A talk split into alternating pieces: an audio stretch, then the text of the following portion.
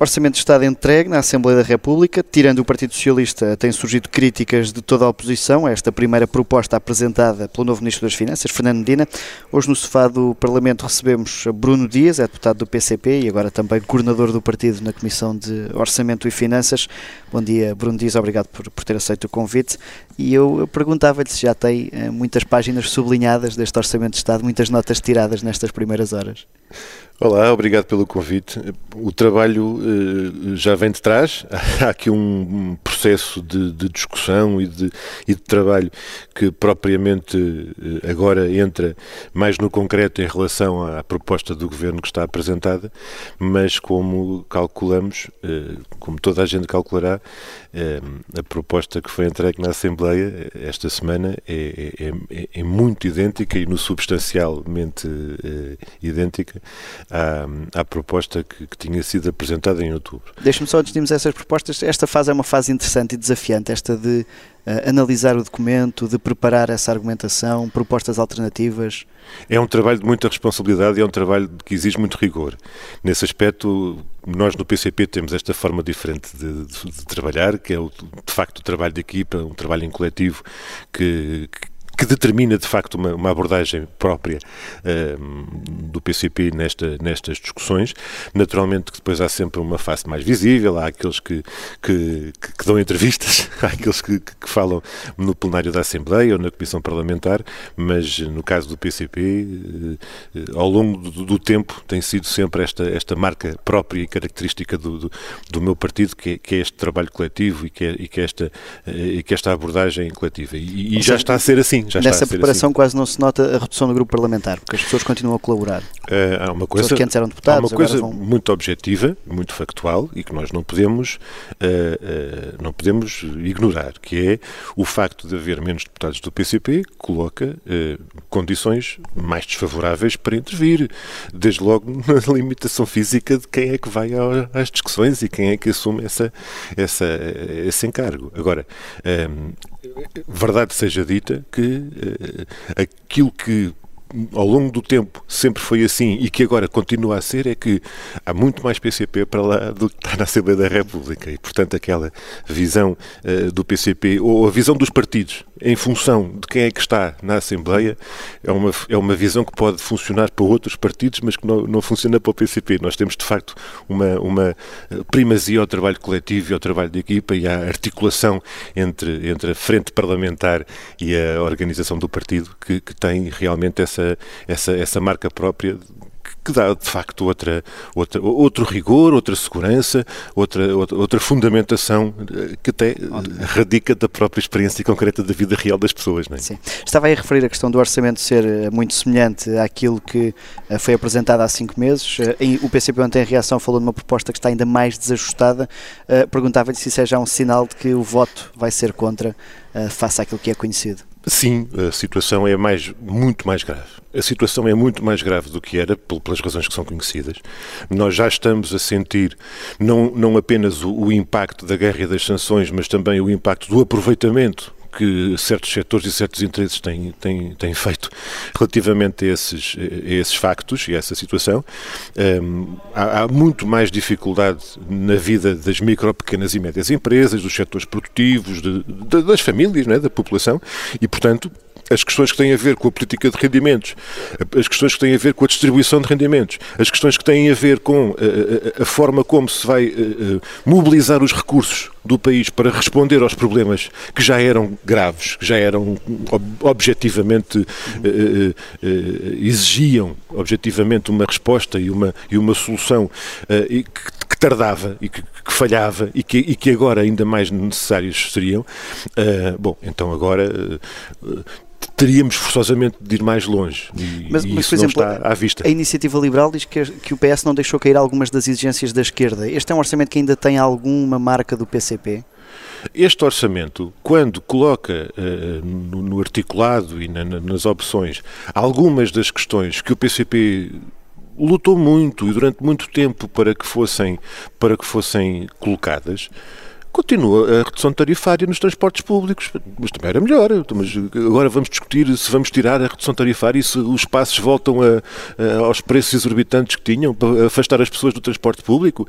Vamos uh, voltar a, àquela discussão relativamente a, a, a... Vamos discutir agora cortes nas reformas em vez dos aumentos. É, é verdade que no tempo do P S D, do C D S, nos governos de direita, a gente andava aqui à discussão, não é, para, para se...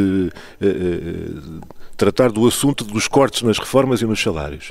E nós depois, com a situação política nacional diferente que passámos a ter, em vez de discutirmos os cortes nas reformas, passámos a ter a discussão sobre os aumentos das reformas. E nós continuávamos a dizer, e continuamos hoje, e hoje ainda mais premente se torna essa questão, dizemos que os aumentos nas reformas são muito insuficientes. Aliás, aquilo que nós dissemos na, no primeiro comentário a, ao Orçamento de Estado, numa primeira análise que foi, que foi feita eh, no próprio dia da apresentação do, do documento por parte do Governo, nós dissemos, em relação ao aumento extraordinário de pensões, bom, de extraordinário sobra só o nome, porque quando nós vemos que os aumentos que, for, que são apontados pelo Governo são completamente absorvidos pela, pela inflação, e estamos a falar daquilo que já foi registrado até agora, nós não estamos a falar propriamente das perdas de poder de compra do que aí vem.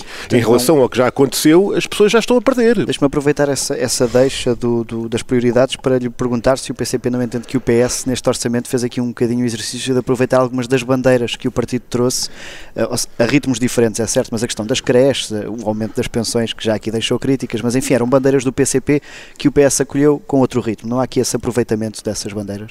Isso aconteceu uh, na legislatura passada, aconteceu muito na campanha eleitoral, e acontece agora outra vez. Como eu dizia há pouco, muitas destas medidas, a partir do momento em que também entraram em vigor, finalmente, ao fim de até de dezenas de anos de luta, não é? O exemplo que eu estava a dar da redução tarifária, durante, durante mais de vinte anos a gente andou a defender isto na Assembleia e eles votavam contra. Agora que entrou em vigor, não é fácil retirá-lo. Retirar isto assim facilmente, de repente. E, e, portanto, não estamos a ver que isso seja, que isso seja possível. Se está em vigor, naturalmente as pessoas sentem nas suas vidas.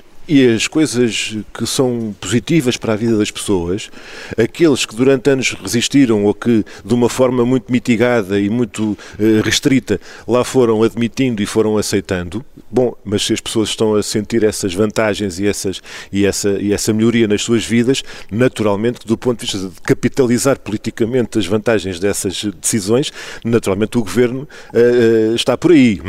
E então, se eles estavam por aí durante o final da legislatura passada, à medida que as coisas iam correndo melhor na aplicação destas medidas, estavam por aí muitíssimo e fizeram cartazes e até elementos de propaganda. Até porque o Primeiro-Ministro não mentiu, disse que a proposta de orçamento que, que apresentou até nos debates seria aqui a entregar agora e as alterações foram mais para responder à guerra, não é? Portanto, mantém-se essa... E as alterações foram, foram muito pouco significativas para responder a, aos problemas, dizemos a guerra e o conjunto da situação, porque, vamos ver, o Serviço Nacional de Saúde continua a ter problemas, só que eles estão mais, mais, mais uh, agravados e complicados hoje. Se no Serviço Nacional de Saúde, se no acesso à habitação, se, uh, lá está, na, na, na questão fundamental de, do dia-a-dia das pessoas e da, e da capacidade que têm para fazer face às suas despesas, se esses problemas agora estão bem mais graves do que estavam em outubro, novembro, então as soluções têm que ir mais longe. E, portanto, a crítica que nós fazíamos em outubro e novembro de que o orçamento não estava a dar a resposta necessária e que era preciso ir mais longe e que nós estávamos disponíveis para fazer o trabalho para que o orçamento uh, respondesse às necessidades do país, então agora essa questão coloca-se ainda com mais força. Que trabalho é que o P C P acredita que pode ir fazendo ao longo da especialidade para, para melhorar o documento, não é? Ou seja, à partida estão cada vez mais longe desse orçamento, portanto... Um, vão chumbá-lo, uh, que trabalho é que, poderá, é que poderá ser feito para tentar melhorar o documento na especialidade? Nós sempre tivemos, ao longo do, do, dos anos e das legislaturas, uma atitude uh, uh, em relação ao debate orçamental uh, muito clara. Uh, firmeza na, na denúncia e na, e na, e na rejeição das, de, das más opções e, da, e das opções que não correspondem à, à resposta que os problemas do país exigem. E, portanto, com muita clareza apontamos os problemas das, da, da, das propostas dos governos, deste governo em concreto, e ao mesmo tempo uma postura de grande responsabilidade e de grande uh, dedicação e empenho no sentido de apresentar propostas para resolver os problemas. E, portanto, quer no que diz respeito ao Serviço Nacional de Saúde e às medidas, por exemplo, para fixar profissionais e valorizar as condições do trabalho dos profissionais e o investimento no Serviço Nacional de Saúde, quer em relação à escola, à escola pública e em relação à aposta na educação e, e no ensino e na qualificação, em condições para que haja, de facto, o investimento necessário. Quer a própria questão mais transversal do investimento público como fator de crescimento económico e de desenvolvimento fundamental, não só para renovar as nossas infraestruturas e para desenvolver e modernizar o país, mas também como ele próprio fator uh, de, de, de dinamizador da, da atividade económica. Bom, as propostas que apresentamos, para além da, da questão central que pomos à cabeça, que é a questão do poder de compra das pessoas e da vida das pessoas, como dizia, dos salários, das pensões de reforma, a questão da, da, das carreiras profissionais. E esta questão das carreiras é, é, é, é fundamental, quer em relação à administração pública, quer depois à questão mais geral do ponto de vista das leis laborais, em que a instabilidade total e a falta de perspectiva de futuro provavelmente até será uma das questões que pesam mais hoje em dia para tantos jovens, e às vezes nem, nem, nem menos jovens até, para emigrarem, não é? Portanto, estas, estas propostas, estas medidas, estas soluções que apresentamos, uh, continuaremos a fazer com o mesmo empenho, uh, por, por, duas, por duas principais razões. Uh, por um lado, porque são uh, um, um contributo objetivo que, se houver vontade política e se houver responsabilidade uh, uh, a serem aprovadas, respondem aos problemas e são medidas objetivamente uh, positivas para a vida das pessoas, não é? e, e, e várias dessas situações já, já, já fazem parte, digamos, da nossa realidade, não é? Eu volto à questão da, da redução tarifária, a questão da, das creches gratuitas. Mas acredita que é continuam outro a existir exemplo. Esses canais de contacto com o P S, que é o partido que agora pode ser decisivo, não é? Nós sempre tivemos esta, esta postura muito clara. Uh, a justeza das propostas, a importância, a oportunidade, a adequação das medidas para serem eh, aprovadas e implementadas não deve, não deve depender de eh, canais privilegiados. É uma questão de responsabilidade política e, portanto, se há, e sempre, da nossa parte sempre houve essa clareza no debate político, essa frontalidade, essa, eu diria mesmo da parte do P C P, quem connosco tem lidado ao longo dos anos, eh, pode atestar desta, desta expressão e desta ideia de lealdade no trabalho, eh, a lealdade na, na discussão, eh, aquilo que nós propomos e defendemos, depois é aquilo que nós levamos a, à prática e levamos a cabo. Agora, se, se assim foi, e não é por acaso que nós no início, logo em dois mil e quinze, daquele novo quadro parlamentar e político, dissemos o exame comum das propostas do Orçamento de Estado, o exame comum, o trabalho em conjunto, a discussão sobre as melhores soluções. Não havia cheques em branco assinados à partida, não podia ser. E não foi. E da nossa parte essa clareza, essa frontalidade, essa, essa verticalidade no debate político foi marca da nossa intervenção e continuará a ser marca da nossa intervenção. Portanto, uh, como nós dissemos logo desde o início, o quadro é mais desfavorável. Há uma maioria absoluta do Partido Socialista, há uma uh, correlação de forças que não vai ser mais positiva para que as pessoas vejam uh, aprovadas medidas que vão ser favoráveis para as suas vidas, que vão ser positivas para as suas vidas, mas, mas essa luta não pode deixar de ser feita e nós estamos cá para fazer. O Bruno Dias falou aí na maioria absoluta do P S, esteve também na anterior já como deputado, uhum. deputado julgo eu, com José Sócrates. Uh, nestas primeiras semanas, e ontem deixou já uma crítica na sua intervenção no plenário sobre aquilo que são os sinais da maioria absoluta, nestas primeiras semanas uh, há aqui mais semelhanças ou mais diferenças uh, entre uma e outra? Uh, do ponto de vista do estilo, do ponto de vista da atuação e de, do tom em relação aos, aos políticos, eu julgo que não... Nem, nem interessa muito do ponto de vista do, do país, digamos assim, do, do interesse do país e, da, e das questões essenciais.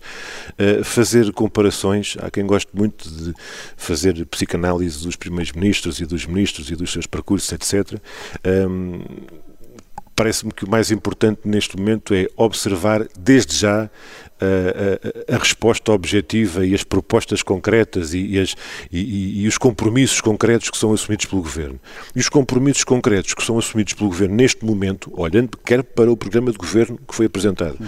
quer para o Orçamento de Estado que foi apresentado na Assembleia da República por parte do Governo, são, lá está, são compromissos que ficam muito aquém Do, do que seria uh, uh, urgente e necessário uh, por parte da, da população do país, por parte da economia do país, nacional, por parte de, das empresas e, e de, de, da população dos trabalhadores.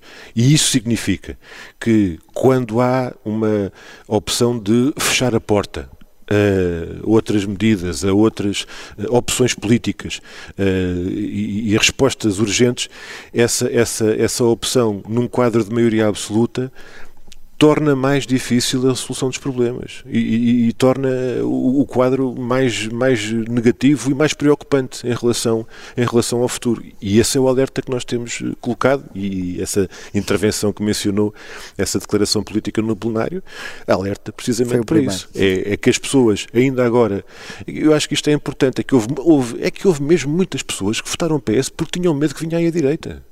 Isto aconteceu e, e, e tu, o Miguel conhece pessoas que lhe disseram isso de certeza, eu conheço pessoas que me disseram isto a mim, as pessoas que nos estão a ouvir conhecem pessoas que se calhar até fizeram isso. Houve muita a ideia de que isto é um empate técnico, né? A última semana da campanha foi mesmo isso. Há aqui um empate técnico e depois há aqui uma uh, uh, uh, falta de clareza no discurso do P S D em relação à extrema-direita e às alianças e às uh, coligações e, portanto, antes que isto dê para o torto, vamos, tem, olha, tem que ser, pronto, P S, votaram no P S B e já estão a começar a desiludir-se, já estão a começar a enfrentar, digamos, a, a resposta e, e o resultado de uma maioria absoluta que tem muito pouco a ver com as expectativas e com as esperanças que as pessoas depositaram numa tentativa de não queremos virar à direita, não queremos fazer uma política de regresso às troicas. Bom, mas então o que, o que antes tivemos com decisões oficiais aprovadas pelo governo das troicas, agora passamos a ter, não por decisões oficiais, mas pela perda do poder de compra, que é a inflação e que os aumentos exorbitantes e até especulativos se encarregam de, de, de, de, de ir tirando do nosso, do nosso rendimento e da vida das pessoas. E, portanto, essa, essa, essa primeira, essa, esse primeiro exemplo do que pode ser uma, uma, um, uma esperança uh, e uma confiança que é defraudada logo no início uh, da legislatura por parte desta maioria absoluta, é um sinal preocupante que não podemos deixar de observar. Foi o alerta que quis lançar. Bruno Dias, entramos na reta final, no segmento que chamamos a defesa da honra. Cada palavra para que efeito? Para a defesa da honra, senhor Presidente. É incontornável passar pelo assunto, o P C P votou contra a vinda de Zelensky ao, ao Parlamento português. Perguntava-lhe se vão marcar presença nessa, nessa sessão da, do plenário. Ah, sobre a sessão da Assembleia da República uh, no dia vinte e um, uh, o alerta que é preciso sublinhar e que eu, que eu não queria deixar de, de, de chamar a atenção é que nós temos que fazer esta, esta pergunta. Portugal e a Assembleia da República devem contribuir para que haja um caminho de uma solução política e negociada para atingir a paz, ou devemos agir no sentido de dar mais força à propaganda de guerra e à retórica da escalada de confrontação? Isto é uma questão muito objetiva. Nós, às vezes, ouvimos certas pessoas a falar na Assembleia da República e fora da Assembleia da República sobre esta tragédia, porque isto é uma tragédia que está a acontecer no leste da Europa. E a pergunta que, que, que eu acho que se deve fazer e, e que às vezes dá-me vontade de fazer a essas pessoas é: mas os senhores estão... estão decididos a, a prosseguir uma guerra até à morte do último ucraniano? Então a solução para esta tragédia que se está a viver é mais bombas e mais armas e mais mortos? Ou vamos apelar a que haja um cessar-fogo, para que haja a paragem das hostilidades, o fim de, de, de, de, de, de, dos tiros e das explosões e das mortes? Vamos apelar a que haja um cessar-fogo ou não? Não? Então, pelos vistos, é na lógica do incrementar das sessões que têm a ver com uma lógica de propaganda de guerra, de apelo a zonas de exclusão aérea, de intervenção das forças aéreas e, e dos exércitos dos outros países, numa escalada até onde? Até uma guerra mundial, até um conflito global, com potências nucleares. Ou seja, a questão que nós temos vindo a chamar a atenção tem a ver com o facto de isto ser um caso muito sério e trágico. E, portanto, aquela ideia de que uh, o que é preciso é mais armas e mais bombas, e o que é preciso é ir cada vez mais longe no conflito armado, isso, isso não, de certeza que não está a ser bem conscientemente considerado por toda a gente. Mas por não se rever nessas intervenções que Zelensky tem feito, não marcarão a presença? Uh, aquilo que que neste momento importa sublinhar é que a Assembleia da República não devia estar a fazer parte de uma operação de propaganda de guerra. E, e, e neste momento sobre isso é o que eu tenho a dizer. E, portanto, mas é uma decisão que ainda vai ser tomada por parte do Grupo Parlamentar. Eu não, não, não, tenho, não tenho mais uh, neste momento a dizer sobre este assunto do que isto. A Assembleia não devia estar envolvida numa operação de propaganda de guerra.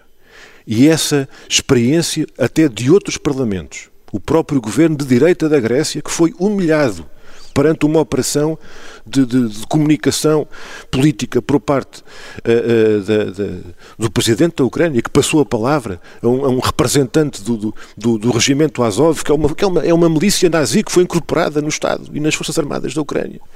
E que houve um conjunto de, de deputados de vários partidos que, que abandonaram o Parlamento grego, a sala do Parlamento, o próprio governo de direita de Atenas. É, é isso que o P C P podia querer evitar, era de abandonar a sala e, a meio do discurso, aquilo, e portanto nem sequer marcar presença. Aquilo que nós estamos a dizer é que só insisto, o Estado português... O P C P é um partido até conhecido como institucionalista... A questão, a questão é que o Estado português, isto é, é, é um assunto que... Hum, estas, isto não são fediveres. Estamos a falar de política de Estados e estamos a falar de um posicionamento um, que, é, uh, que, que é grave, que é negativo, que é de países da União Europeia e de outros países, uh, uma minoria de países no contexto internacional. Porque se nós olharmos para, para, para a posição do conjunto dos países, a maioria dos países do planeta não estão a enverdar por este caminho de apelar às armas, de apelar à escalada do conflito, de, de, de, de disponibilizar mais, mais bombas e mais, e mais material para continuar a guerra. Para continuar a guerra. A solução não é continuar a guerra, não é torná-la cada vez mais grave e mais mortífera e mais trágica. A solução é apelar ao cessar-fogo. Temos que ter, neste mundo, alguém com a lucidez de dizer que a guerra não vai... Não vai, não vai sair daqui nada de bom em relação, a, em relação ao nosso futuro.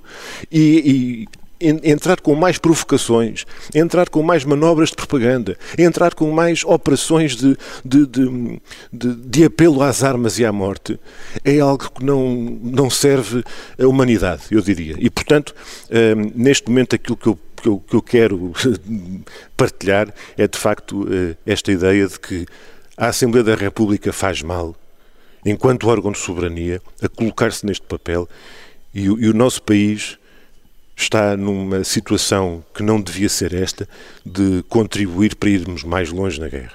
A guerra tem de parar, as mortes têm de parar, tem que haver auxílio humanitário, tem que haver apoio aos, aos deslocados, aos refugiados, tem que haver apoio à população civil que está a ser massacrada e não é desde o dia vinte e quatro de fevereiro. É desde dois mil e catorze. dois mil e catorze. Deixe-me só para terminar, porque já cedemos também o nosso tempo, e deixe-me insistir ao contrário, que é, com essas críticas todas a esta sessão, se marcar presença não acaba por ser uma posição incoerente do P C P? Julgo que essa matéria, já disse o que tinha a dizer sobre a sessão da Assembleia e não queria, não queria ir mais, mais longe por este assunto. Obrigado, obrigado Bruno Dias. E já a seguir vamos aos passos perdidos para os primeiros dias de Augusto Santos Silva como Presidente do Parlamento.